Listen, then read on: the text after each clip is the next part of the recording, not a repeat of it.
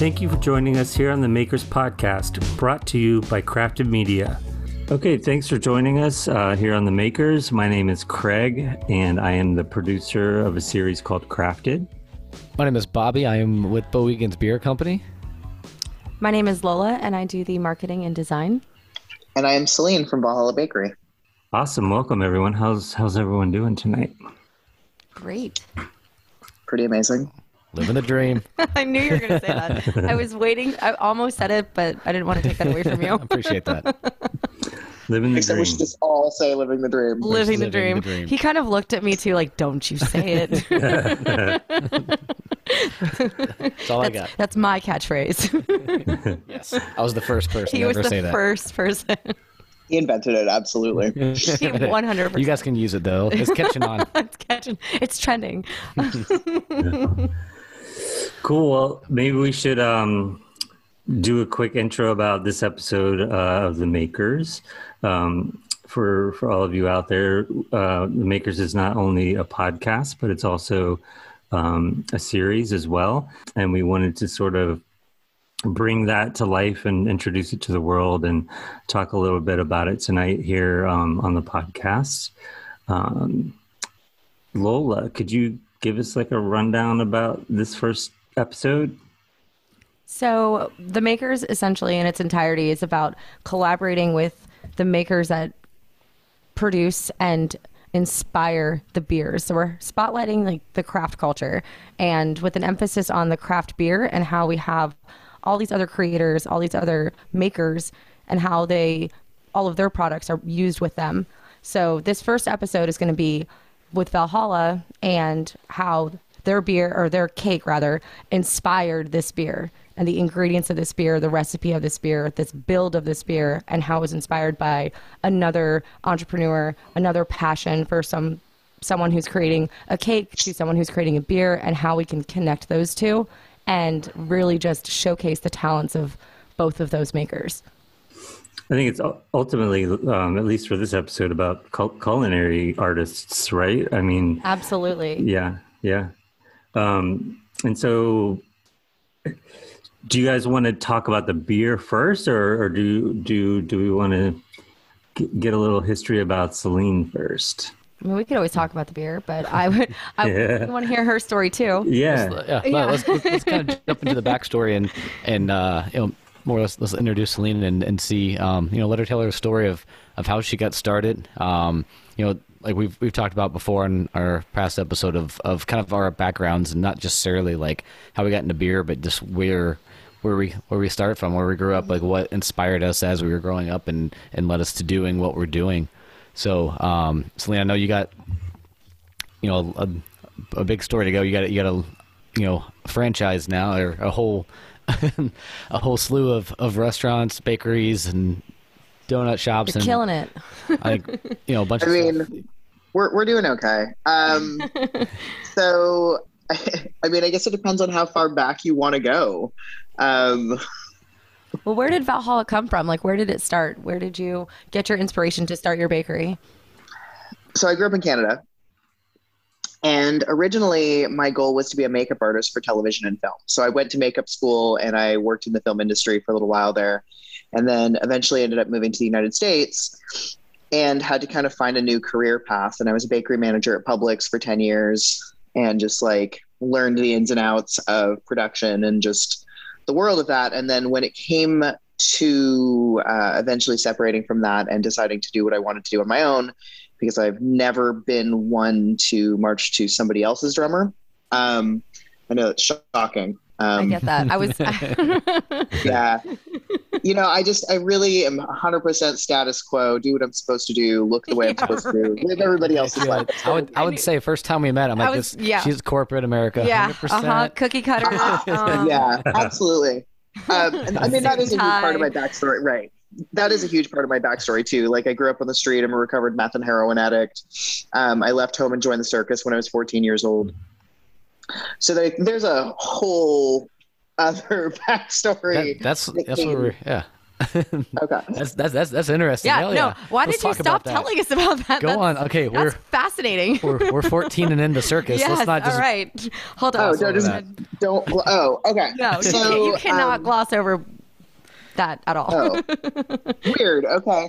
Um, I mean, like I said, how far back do you want to go? Um, so when I was growing up, I just was like not a normal kid. Like I just didn't ever really fit into traditional schooling or anything like that, and I just my brain just doesn't work in those ways. And so I decided it would be much more fun to do drugs and uh, just did that instead. So uh, I ran away from home at, I guess the first time I was like 13 and I like kicked out my, the windows of my parents' house and I like left, but um, I'd already been in a lot of trouble with school and stuff for skipping. I had 13% of grade uh, attendance in grade eight. Um, and was like doing a lot of mushrooms and smoking a lot of weed because I'm from British Columbia and that's just that's what you do. yeah, it was the 90s.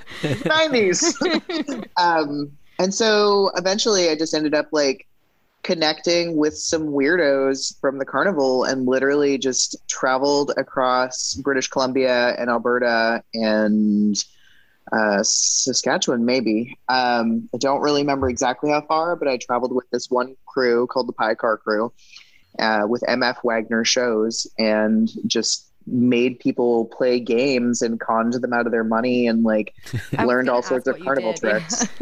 yeah, I ran. I ran. I was what was called the official job title was a joint bum, and so what you do is you like get people in, and you kind of just like bring them into your game, and you get them to play your game. And I had the ring toss for a while, so like here I am, 14 years old, living in this bus where we basically like just have a wooden bunk and like essentially a yoga mat, and. uh you know, getting up, setting up the carnival. You've got a sledgehammer and these tent spikes. and You're literally like learning how to put up these fucking circus tents. Oh At 14 years old, Oh my totally god. fine. Um, I was drinking with like all of these like old carnival men. And I, I mean, I, I could drink at that point in time, and which is why I'm sober now, um, which is great because with the beer collaboration, that this has been like a neat project for that um and i would like just like get in fights and like prove to these dudes that i could drink them under the table and I, maybe i was 15 i was like young as fuck though and i'd lied about my age and so like i'm just sitting there and i was like yeah yeah yeah i'm 18 as i'm fucking drinking like jack daniels fucking chasing it with beer and just like absolutely getting fucked up. And eventually ended up just getting in too much trouble with the carnival and had to have like my dad send me a bus ticket. I was stuck in Lethbridge, Alberta, and uh, just some bad shit had happened, and I had nowhere to go. And so, like, I had to take a Greyhound bus from uh, Lethbridge, Alberta, back to Vancouver, British Columbia, and then go work at my dad's company um, to pay off the ticket that he had purchased for me. Oh man. Damn. No, I, I mean, I was a shithead, so like, I totally got it. How much Um, was the ticket though? I mean, it was probably like a hundred. It was the nineties oh, okay. again. Like okay. money was very different back then. Yeah, it was probably maybe like a hundred bucks or something. My dad probably oh, made me do like seventeen thousand dollars with work to reimburse. But I had been such a shithead that I actually had to stay in a shelter, like a youth shelter, because I wasn't allowed in their house. oh, Wow. Oh wow. I was working at Chuck E. was- Cheese when I was 15. yeah, you guys were doing that, and I was doing crystal meth. Oh, so God. I went to a Muslim private school, went to and worked at Chuck E. Cheese. yeah, no, I was like living same story. in a Same park- story. Yeah, same, same, same. I, I did run away. I ran away. There you go. I mean, did you steal some pizza from Chuck E. Cheese? Well, I'm the cardboard. Absolutely not. But Right. so like my thing has always been like adapt or die, or you're always going to survive. So like no matter what life gives you, uh, you always figure out how to make it work. And so that's where Valhalla came from was victory or Valhalla or you know win or die. And that's where the concept behind it came from. Where does the Valhalla? Where does that saying come from? Like, where, where where is Uh, that? Valhalla is Viking heaven. So if a Viking dies in glory or in battle, it's you go to Valhalla. So it's victory or Valhalla. Is it is it part of your your back, background? Yes. So I, my family is, I'm, I mean, I'm Dutch. I'm 99% European. I'm like, I'm like pretty much as European as you possibly come with Scandinavian, Dutch, um, and German roots. Cool. So that's where the name of the bakery comes from. Yep. Very fitting. Yeah. Hmm. So how how do we get from? All right, we're back from the circus now. And you said I know. We're really bad. I'm this still- I'm story is- still I on know, I know. I know. Um, Where did we get to the no, bakery? How did we get so, to the bakery? So you were doing you're Went doing to New York. makeup. Yeah. Yeah. Do makeup. For- Uh, I did burlesque, or I was a gorilla in a burlesque show. And I danced with Dita Von Teese. Um, yeah, that's. I'm so jealous. I. I've had like a super, super normal yeah. status quo life. Yeah. Like, Standard Canadian Yeah. life. Got. I'm going to Canada, guys. it sounds really cool. it is what everything is what you make it. Oh, fair. fair. But that's, so- that's Um, so fascinating. Right. So then I like after I left the carnival, I like decided to go back to school and then then eventually ended up going to makeup school. So by like the time I was I think 19, I was sober um, from alcohol and drugs and was just like trying to kind of find myself. So I started makeup school. And then when I was 22, I think ish, um, I met a gentleman on the internet and then ended up moving to Citrus County, Florida. Whoop, whoop. I don't even know where about that is. I have no we all idea. paused like Yeah. yeah, we, of We- course. yeah, I yeah. yeah, It sounds like a place. Yeah. It sounds like a place. Yeah. So it's North Central Florida, and um, it was an experience. It's where Weeki Wachee is, and like Oh. Crystal River. Um, Mhm. It is not somewhere if you're from a major city that you are going to be like, you know, where I want to go. Citrus County, Florida. Hell yeah. Hell yeah. like Butts County, Georgia. That's that's another Right. place. yeah, it's just one of those like really weird, awkward places. And so um, when I moved there, like when I got my green card, um, there wasn't really many options, and I was like, well, I'm going to be a cake decorator at Publix, but Publix didn't have a job for a cake decorator, so I like started out as a bread clerk at like fucking five dollars an hour in 2006. And, yeah, it was wages here compared to Vancouver, where I, Uh, we're a shock. yeah. Um, I think I left Vancouver making like 15 bucks an hour in 2003, and then came down here and was making like five or six dollars an hour, and it was like, Minimum wage is cra- was crazy. Oh yeah. right. Um, and so like eventually, I just couldn't do the Publix thing anymore. I just couldn't. You know, I made it really high up with them. I ended up. Um, I was going to be in a retail improvement specialist position where I was like going to be running the different bakeries.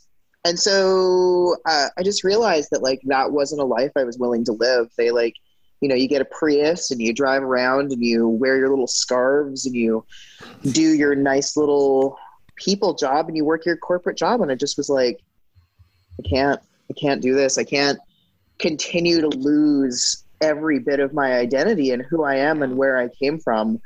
Um, and so I started working. Um, I started the bakery part time um, at Publix, and then it just kind of started growing and growing. And then as I grew the business more, I dropped my hours at Publix, stepped out of management, um, and then worked full time as a cake decorator. And then also was working um, overnights in a commissary kitchen, building the bakery at the same time, and then working farmers markets. So I was working. I mean, coming from management at Publix, you're coming from like 70 or 80 hours a week. So Yeah. even working full time as a decorator and then doing overnights to build the business, um, and then doing farmers markets and stuff, it was like, cool. This is still less hours than I was doing Yeah. before. Uh, and so like then it just be, ended up becoming a thing and the just at the time that uh, I started doing it, I connected with Sean Noonan, who owns uh, Dharma Fine Vittles, and then him and I were like, we should do something together because like I'm doing these egg-free, dairy-free baked goods, and you're doing this vegan food, and like we should really consider doing a thing. And it just honestly, it just like was the right time, the right place. It all clicked and came together.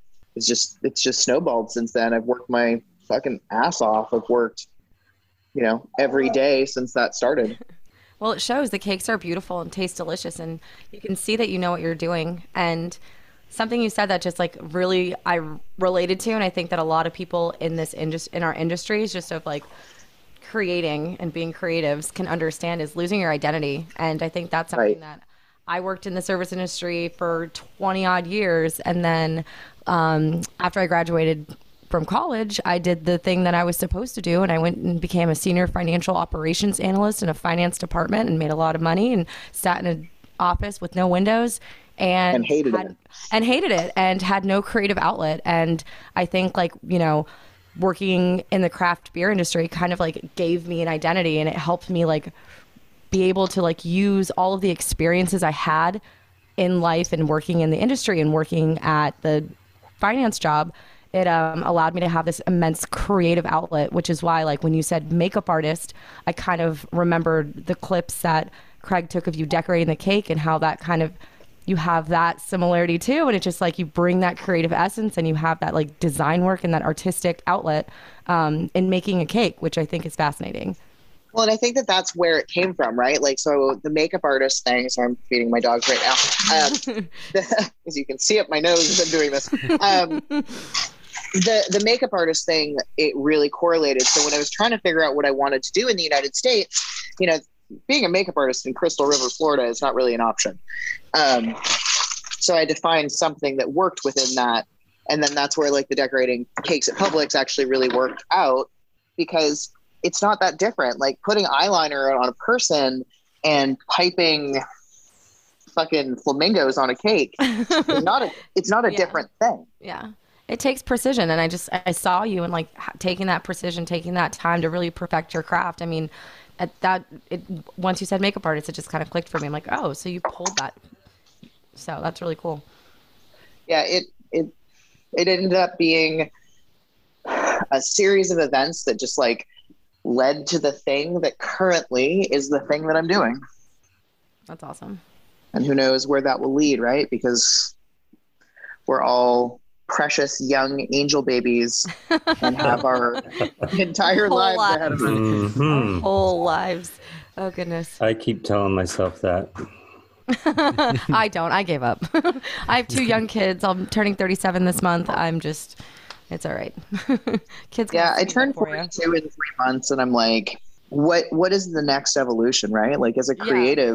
We just have to either, like, for me, it's evolve or die. Like, I just have Absolutely. to co- constantly be. If I'm stale, I'm really struggling, uh, Yeah, and so I, think relate that a lot of this, well, and that's why, like, I keep opening things. Like, like, don't get me wrong, I don't make a shit ton of money. Like, really, my idea behind the whole thing was as long as we are not in the red, I will continue to create jobs for people because I can create a job where we can treat people with autonomy and make it so people can have a decent job. I'd rather pay someone, you know, 15 to $18 an hour to do something awesome and break even or just make a couple bucks on it versus make a shit ton of money and then have to give it to the government. Well, and that's the other beauty of this industry is that you can like really connect with human beings and that you don't have to look at their rap sheet and you can give people Right. chances, take risks on people and you see potential, you see that they have this creativity like most creatives don't have a, the greatest background ever. so like Or we do. or we do. Oh yeah, we yeah. Yeah. I, I still think working at Chuck E. Cheese is pretty. it's pretty hood of me. So Oh. Oh yeah, you, you are you are an OG thug, Lola. yes, I know, I know. I wore the mouse suit and um, I did drugs. I was Oh, high one awesome. time. One time. No, no, no, plenty of times, That but one like time. in in the Chucky costume. Um, my boss found out, so I was dating his son at the time, and he found he caught us smoking the marijuana, and he's like, "You're you just are rotating Chucky duty for the rest of the day." And so I would just giggle, and I was way shorter than the guy at the time. So at any given point, there was like a tiny Chucky with like half head, and like Laughing tiny- at everybody. yeah, just I was like children's height, so I'm much taller now, uh, five foot. So working way cooler jobs, okay, guys. Well, I think Celine, like that's something that like resonates with me. Not the uh, getting high and wearing the mouse outfit, but um, just if you're if you're stagnant, you just feel like you know something's not right. Like if I don't have something to stress Right. out about, or my next project, like building, building, building, then I realize like that freaks me out more than having 30 things going at once and trying to find Thriving chaos. Kinda, yeah. Oh yeah. I think that when you have a really diverse creative background, you just end up like just if I'm stagnant and I don't have things to do, my mind spirals. Like if I'm not planning a trip and going traveling somewhere, like one of my biggest hobbies is like one of my girlfriends and I we do super cheap travel. So we'll like find these crazy ridiculous flight deals and like then we like deep dive on cool shit to do and we do these like international trips for like 800 to a thousand dollars and like stay in hostels and shit. Yeah dude i'm fucking master at cheap travel. And like if i'm not planning that or like there's a move coming for the business or there's something going on or i'm creating something creatively i'm just i feel like chaotic because there's no chaos. I could finally chime in here and say I'm I'm the same way as well. Um, I think my partner Ian is is constantly like hounding me about constantly thinking about other projects and, and new ideas and new shows. And when Sundays roll around and I actually have a day off to not really do much, I get very anxious and very jumpy. I'm like, what can I be doing today? Uh, I got to keep my mind busy with creative that's why i go to the gym all the time like if I need to go back. if Mhm. that's like a really it's an easy way to my dad calls it the hour of the rat and i think that probably there's a really strong possibility that all of us are very much adhd One hundred percent. Yeah. Hundred Yeah. percent. I, I, I, sorry, I wasn't listening. I was focused. Yeah, I know. I saw something shining. I was thinking of 27 things I have to do tomorrow.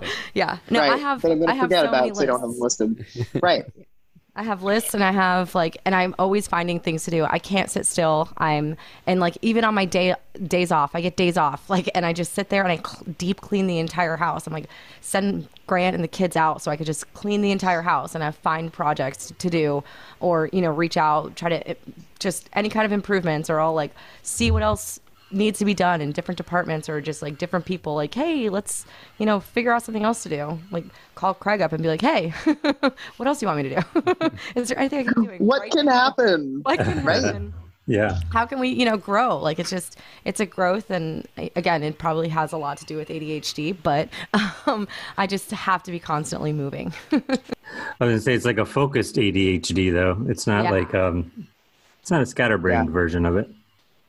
Unless I Yeah, need to think that that's move a good for a different task. If I if I'm focused on a task, I will complete it. But if like as I'm doing the task, I have to stop and get something else, then I will see another task and start working on that task. I'll eventually get back to the original one, but that's just like the chaos of how I clean I've never noticed that. I know. wow. Well, Just had it- been came in, she called out here Start at 15 things, but I finish them. It just it takes me. I have this weird systematic way of doing it that is not in order. That has no rhyme or reason. Everything Thrive gets chaos. done. It's I thrive in chaos. Like that is that is very true. Um, and I think my best like, employees are all the same way with that too yeah. Um, but again, it's it's interesting like how much that relates to being a creative and being again like tying it back to this series like being a maker like you you have Right. to kind of like collect all of these things in order to produce this product that you have you have passion for. It's not just a job. It's not just producing something because you're told to produce it. You're doing it because it every part of your body wants you to. And you have so much creative like drive to do it. Um, and it's still stressful and it's you know it takes time and energy and blood sweat and tears to do it. It's not easy but it's you have to do it because it's in your bones to do and it and it speaks to that creative spirit that you have which which is why i want to work with people that are like us and i think that's right. awesome that there's so many I think that also like the pandemic has made us really look at ourselves a lot differently than we have historically. Like you really look at that. I'd never considered the fact that I was, was probably very much ADHD. And then like I'm like, oh shit, like this explains so much of how my brain works. And we've all had all of this time with ourselves to kind of like, oh, wow, here's this like nugget of information about me. Like, how am I going to take this and process this? What can I learn from it? I was gonna say like how are how are things for you? I know, like you said, you have a, like a like up to like eight different rest or restaurants, bakeries, and stuff now. Like, how was it through the pandemic? Like, what did you guys have to do? I mean, it was just like an entire pivot, right? Because we opened the St. Pete location on March 9th in 2020. Whoa. Pandemic hit the next week. Wow. Ooh. Whoa. I didn't Yeah. know that. How Wow. that feels. Yeah. We had just spent, me and my business partner had just spent $480,000. So that's all fucking debt that just, you know, Set. we opened the doors. We had a huge backlog and like wait to open. We open. My dad had come down from Canada to help us out. And like, as we're opening, we're hearing like little inklings of pandemic y stuff, right? Mhm. And so my dad's down helping out. And like, I looked at him one day and I was like, you've got to go back to Canada. Like, I don't know what's coming, but it's coming. And like, yeah. you might not be able to here. get back home. Yeah. Mm-hmm. And so, like, the second weekend we were open, social distancing was starting. Oof. So, like, we had a line down the block, but like, then that line was literally down the block because, mm-hmm. like, they were like, hey, like, and so all of a sudden, like, everything changed. It went from like, yes, we're finally open to what the fuck is coming Yeah. Like, you know, I just spent four hundred and eighty fucking thousand dollars on this space, and you know, our landlord was really cool, at, you know, about it. She was like, you know, I'll cut you uh, half rent for three months because, like, again, this was what was hilarious about it. And she was like, you know, I'll help you out for the three months. You guys can just like tack it on and like pay it back after that. And then we're like, three months later, you're like, this is just getting worse. Yeah. It's Yeah. getting Yep. worse. It's getting worse. Yep. and we were doing everything we could to stay open. We were doing a lot of shipping stuff. We were doing a lot of delivery stuff. We had like we're trying to institute a delivery service because like fucking Uber Eats is like the biggest scam for restaurant owners that exists. Take everything. And oh, it's dude, they take 30% off of the mm. top. Like and then you increase your prices to make up for it, but then they're still taking 30%. They're So you raise it a increase. dollar, they're taking Yeah. 30 cents on that fucking dollar. And then for the people are customer, too. thinking, right? The Like customer's I ordered- getting screwed too. and then Uber Eats is just making bank because Yeah. everybody's like, "Oh, I'm supporting businesses, small businesses by ordering from Uber Eats." You try to negotiate with them, and they just laugh at you. You're like, oh so like, it just became this like crazy snowball. The donut shop in uh, Orlando just got hit seriously hard because it's by UCF Mm. yeah. I, across the street. So UCF was just completely shut down. And then uh, the PPP loans honestly like saved us. Yep. Um, I don't, we wouldn't have, I don't know if most businesses would have made it through without those, uh, especially like we didn't have to lay anyone off. I think we had like a couple employees that decided that they weren't comfortable working with, which I mean, again, like we had no idea what was going on. yeah. Mhm. The lack of information that, say, you know, and like- misinformation. Like there was misinformation. God. there was there was so much confusion. Uh, it, it just and you're just trying to do what, what you think Yeah. is best for you and your business and like Yeah. one of that was one of the biggest things is like here you are trying to make these decisions and i know you guys were in the same position where you're like how do i make the best decisions to keep my employees safe m- myself safe? Like institute rules in a state that's like there's no rules. Yeah. and then you're like Yeah. my client base just you know i have to make sure that they're protected. I have a lot of customers that are high risk or like a lot of auto, autoimmune diseases and stuff because of the specifics of doing like um, the type of bakery that we do where it's egg free dairy free we end up with a lot of people that do have health concerns and so like my customer base is going to be very very sensitive. So like when we were like hey we're going to require masks obviously like people are freaking out. And then we're like okay well we can't get change so we're going to stop taking cash. And then Mhm. people are like throwing money in our faces and like i refuse to take this and i'm taking a stand. And you're like bro we're a Come on. fucking vegan bakery like yeah. this is where- you take a stand at publix please I was like gonna say this is not the hill you should try to die on. Yeah. my yeah. staff are like 20 somethings working front of house and we're just literally trying to survive this like yeah. unprecedented event Yeah. and like it's it's just literally just been nonstop and like here we are still right we're going into year fucking three Yeah. And we don't know what that looks like they keep throwing fucking variants at us and you're like okay well this one's no big deal but like what about the next one Yeah. What if this does evolve to something else? Where do we go from here? Yeah. That, and that that's the thing too. Like a lot of people probably don't understand is like there's a lot of these small businesses and people, and and it doesn't matter what what you believe or you know what rules you want to follow. Like when you get to understand, we just want to try to stay in business. Yeah. At the end of the day, like obviously we want to have safety protocols. We want to keep the guests safe, our employees safe for sure, and but also too like we have to follow the rules or we can get shut down. we get shut Yeah. down, we may never open back up. Yeah. So Right.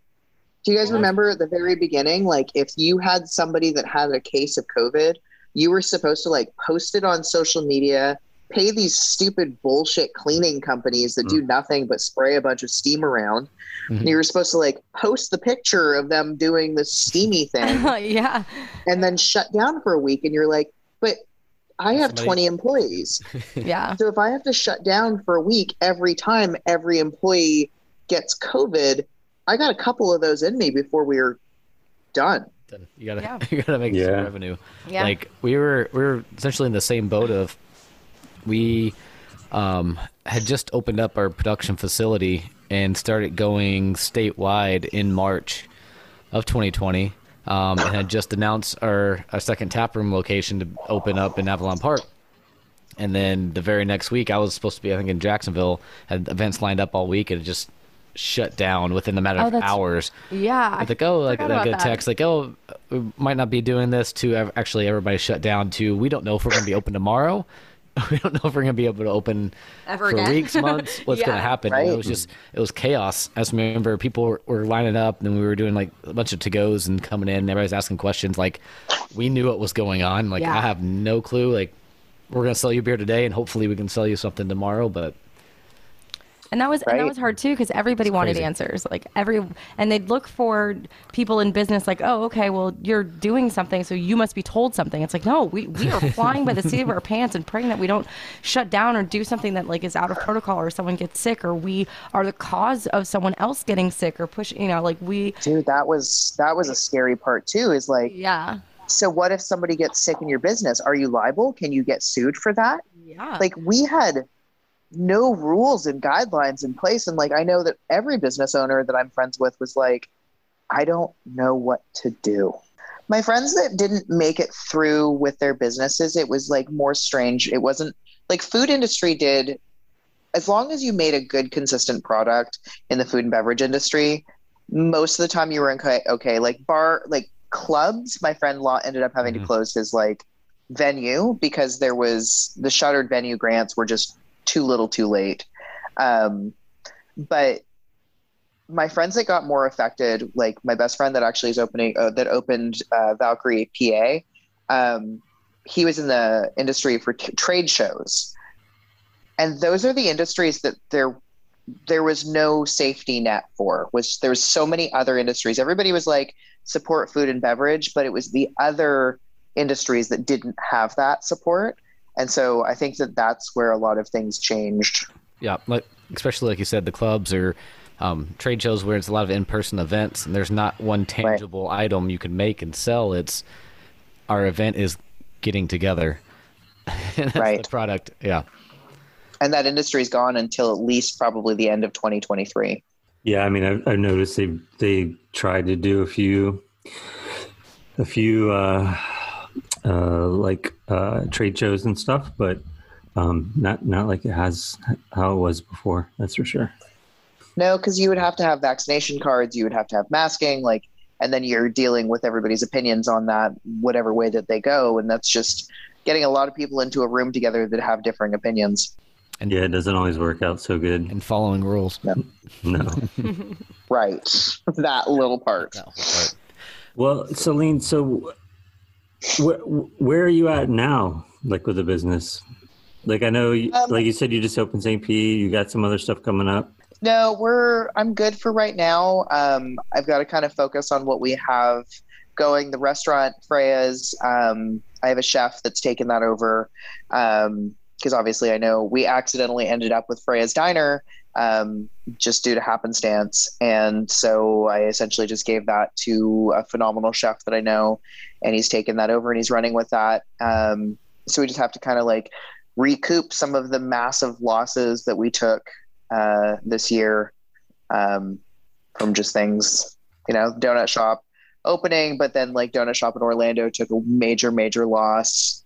Um, ended up like we ended up end up like ripping out a wall and replacing a wall and like that was supposed to be like when we got the quote it was like a one week project that turned into a month and then obviously like i'm not going to not pay my employees so we paid them the entire time that we were closed um, plus the cost of repairs. So it's just you know it's just been one thing after another. So like right now we just have to kind of recoup reconvene our brains and kind of like where did the uh, dairy free, gluten free, um, like coming to biz, like coming to plans, or is that like from the very start? Um, was that your your whole conception of an idea behind the the bakery when you started it? So um, when we when I started the bakery, one of my nephews actually has a severe severe uh, allergy. And so we were dealing with that. And I was vegan for 17 years on and off. And like just for health reasons, you know, I, I just kind of have to fi- follow what my body wants to do. Mm-hmm. I was, you know, in the creating a product that's a really great, viable product for people. Um, that is more accessible kind of became the mainstay of what we were doing and we were like fuck we're like really good at hacking the system to make egg free dairy free let's just roll with this. And then like obviously it's worked out super well. We're like our our donuts were one of the few donut shops that actually makes scratch mix. We don't use anything like a pre-made mix. We have our mix co-packed under our recipe and our brand, um, and has like it's all of our product.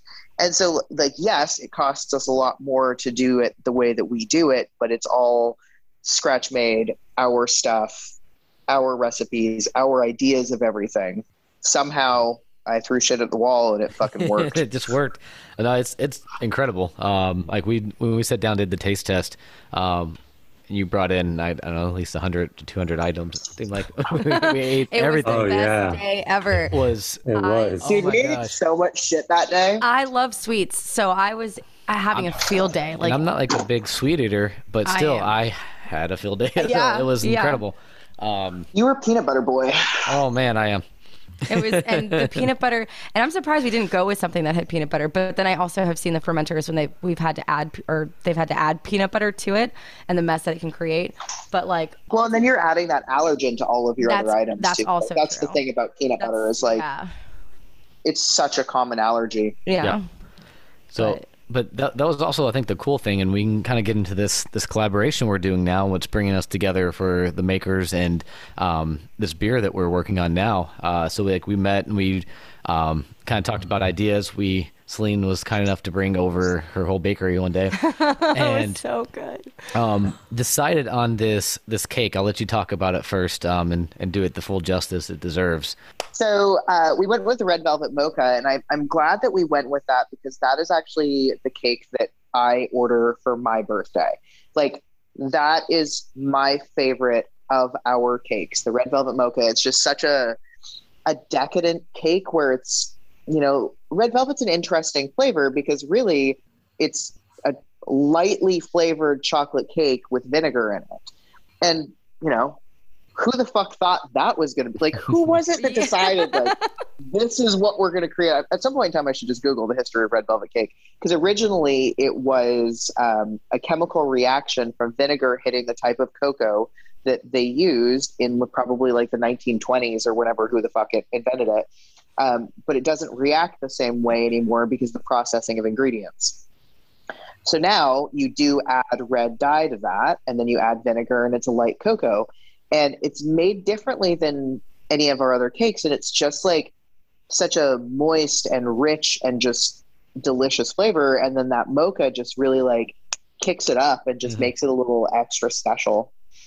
Does does the vinegar essentially replace the buttermilk? So we actually use we we create our own. I'm using air quotes, which you can't see this because it's a podcast.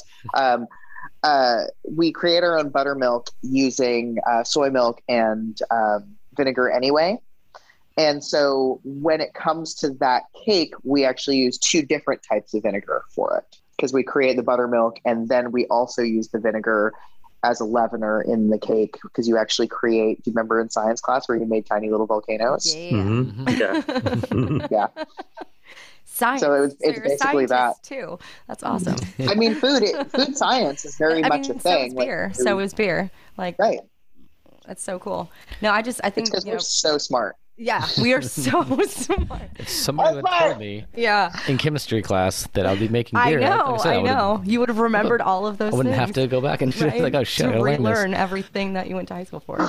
But no, But- I just I think that Right. red velvet cake is such a traditionally well-known cake, and it's so well loved. So mm-hmm. for you to have this like unique spin on it, again, speaks to your creativity, speaks to your uniqueness, stepping outside the box, and I think that plays well also with Bowigens and you know their slogan and how recrafting perceptions, and again like pushing your putting your creative spin on things and just making it your own, like having your own identity in something. I would have never thought in a million years to add a mocha buttercream to a red velvet and have it taste so phenomenal. It's fucking perfect. Yeah, So what's really funny though is you can also add peppermint to that. So we've done red mocha, mocha vel- red velvet mocha peppermint, Oh. and who the fuck would have thought? But like that also that like work. it it works. Sounds dope. that's, and that's what like I think kind of drew us to picking this. Like she said, like I I'd love like all the peanut butter desserts that came through. I'm like, yeah, like this is that, that'd be easy. We could we could do this. Let's do a challenge, um, because we want to make Right. what we decided to do is make an imperial dessert style red ale, but obviously we want to be dairy free. Um, you know the the norm in, in the brewing industry if you're making a dessert style stout or pastry beer or whatever, it's going to be tons and tons of lactose, which is going to help add that body, add that sweetness, um, add that dessert kind of quality silkiness to it. So that was cool for us. On top of that, the dessert was fucking delicious, like we've established. Oh, yeah. So, like, let's do this. Let's challenge ourselves. We have one shot to do it right. We don't want to pilot batch it. Let's like, let's full on go for Let's it. do it. Um, do it. And so yeah, we were able to. I mean, we're we're stoked on on the final product. I haven't Um, tried it yet. Can you open this? Please? Oh, you haven't tried it? I haven't had it yet. No, I've. we do have one can. We We, have- should have sent some out and let them share it. The I know. time, Uh, well, Celine's not good. Oh, just yeah. you could smell it in a snifter. The aromatics of it, like of beer, also give you such an inkling of what you're going to taste if it's done well.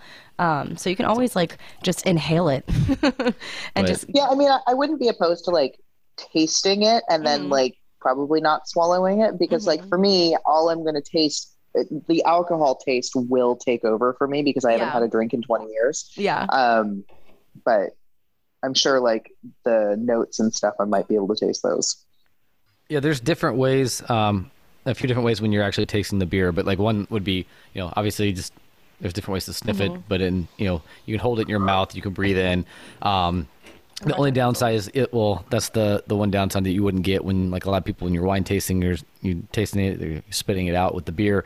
When you swallow it, there's like a, another whole like olfactory senses you can kick in, the retronasal smells and taste and flavors that can come back up, and you can get the full appreciation for it. So that's the one thing that you won't get with doing that, but you can still get a lot of the flavors and nuances. Um, Oh, just in like smelling it right now, like I'm getting a bold, like there's just the chocolate and coffee play so well with it, and I'm just getting an im- intense amount of flavor just from just from the aromatics of the beer. And again, putting it in the proper glassware, so it's opening up those aromatics. Just smelling it, I mean, there's so much you can get from just enjoying that. Like it's it just has such a great smell. like so something cool like the way we want to design this too is to have that dessert like quality but still taste like the cake we used an ungodly amount of uh, madagascar vanilla beans and Sure, that was cheap. oh yeah. Well you know what? Cheaper than it would have been a year ago. Surprisingly the one thing that has gone down through uh, throughout the, the pandemic was finally vanilla beans are almost down to their 2016 prices, which it's it's still um, a lot of a lot of places you know might not use you know real vanilla beans, but we like to sit there and we cut them open by hand, and slice everything, put them in. So we sat there for a while. I, I didn't time it, but um, we, we use about three times as much as we normally would in another beer. Um, it really gives it that full flavor, that silky mouthfeel that we are looking for.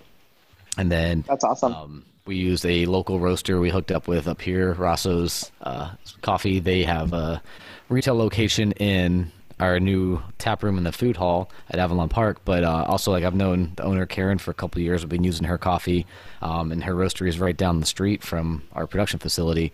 So we had her whip up. I told her I told her what we were brewing and and you know what flavors we are looking to recreate. So she brewed up a batch of coffee for us, roasted it, ran it down, um, and and that's that was the big unknown for me is to try to dial this in because that cake is it's mocha, which is you know like a blend of chocolate, coffee, um, different flavors, but it's not like bold on the coffee. So I wanted mm-hmm. to have it as a nuanced flavor in there. But I think yeah, it's got to be smooth in there. It's got to be smooth. Um, so we we, we, definitely smooth. had to dial that down and, and make yeah. sure like we we hit it. We didn't. It's not a full on coffee beer, but it has those flavors. Yeah. And then um and then we got no, as much chocolate as we can.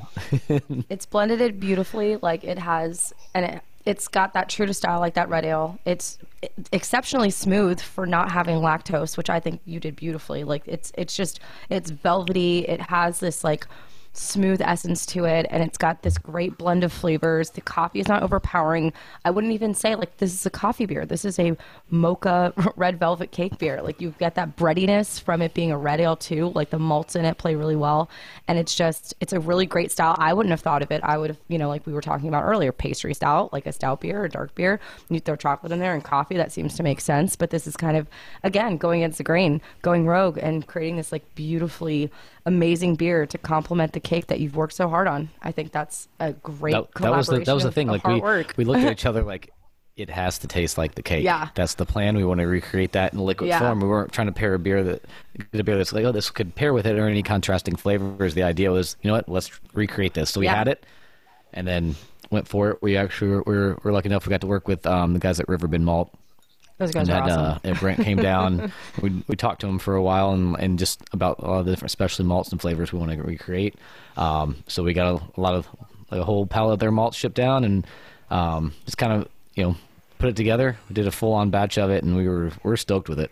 Yeah, no, it tastes great. And again, like going back to like eco friendly, vegan, like this is a very well made beer and it has these quality ingredients and it just goes to show you like you can't like just assume that oh if you have these labels on it that the product isn't going to have this immensely amazing flavor. You're not missing anything from it. You're not missing the lactose. It tastes great. So now people that have you know lactose or whatever or vegan like they can enjoy this and have the same experience that they would have those with Florida pastry stouts. Florida pastry stouts.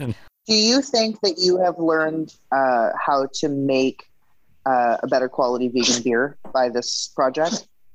Oh, I was definitely. Um, like I said, the the normal go to it, it'd be just an afterthought of okay, yeah, let's use lactose and then we'll build this base off of there because that's just kind of been the way the industry's going and, and the different beers come out. You're gonna all right, you're gonna create these super crazy pastry, whatever, recreate whatever donut, cereal, anything you want.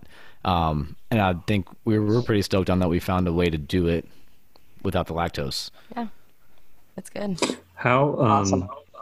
What kind of um, malt did you end up using? Like, what was was there a variety? Like, how did that affect yeah, the, was, the oh, flavor? It was, it was, definitely a variety. I'd, I'd, I'd have a little space on my um, brew sheet, and I think I'd, I ran out of room and kept listing different stuff. But they had so much good stuff that I thought would play well. So it's definitely a blend of malts. Um, a lot of like we start with a base of a pilsner malt, but really built up with some of their Munich malts, which have a little bit more toast to them. I was really looking for those bready, bakery, soft, doughy flavors, which is why we went with a pilsner malt. Um, and then the toastiness is going to come from that Munich malt.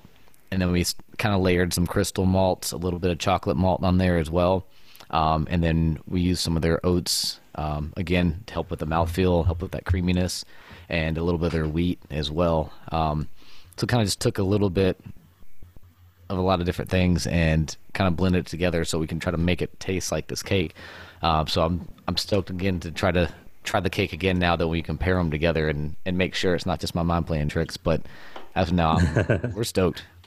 That'll be a cool a cool experience for people that are listening to this, and for people that watch the show and then can go pick up the beer and the cake like right afterwards, almost. Yeah. Um, I think I can't wait to see what the feedback is from you know the the broader population. But we have shot a an, an, episode about this as well. So there's going to be a lot of video content and showing the making of the beer. And um, I know he went and spent some time with Celine down there too. So um, probably a lot of cool stuff to see and a lot of extra stuff. You guys can actually physically see what we're doing and talking about. Yes. Absolutely. I mean, I think the, this podcast will probably come out after the episode, but for people that discover the podcast and want to go back and watch, um, yeah, I mean, it'll it, it'll hopefully this is going to spin off into um, something we do again and again and again. Uh, with just episodes. us though. Like let's just keep doing it with Oh, just yeah. us. Just We us. have to Oh, tell yeah, that yeah. circus story every time. All right, too. next I one wanna- is the Yeah, we'll just do a thousand bars. episodes Yes. of us. Fun. All right, we're doing Imperial Death Bar. yes. Stout.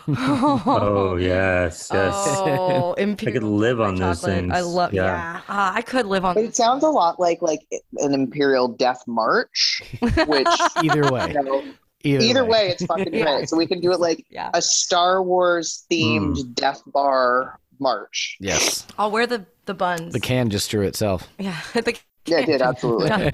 we said that last time, and you made me change it, so I don't want to hear it. yeah, then you took off the fucking can. Wow. You'll be on the cake though, which which is perfect. You'll be on the cake. Um, thanks everyone. Yeah, thanks, Thank Celine. you. Thank you for your time and joining us. It's been Yes. awesome hearing this, like the full background of the story. Um, you know, all all the way from from Canada to and- yeah.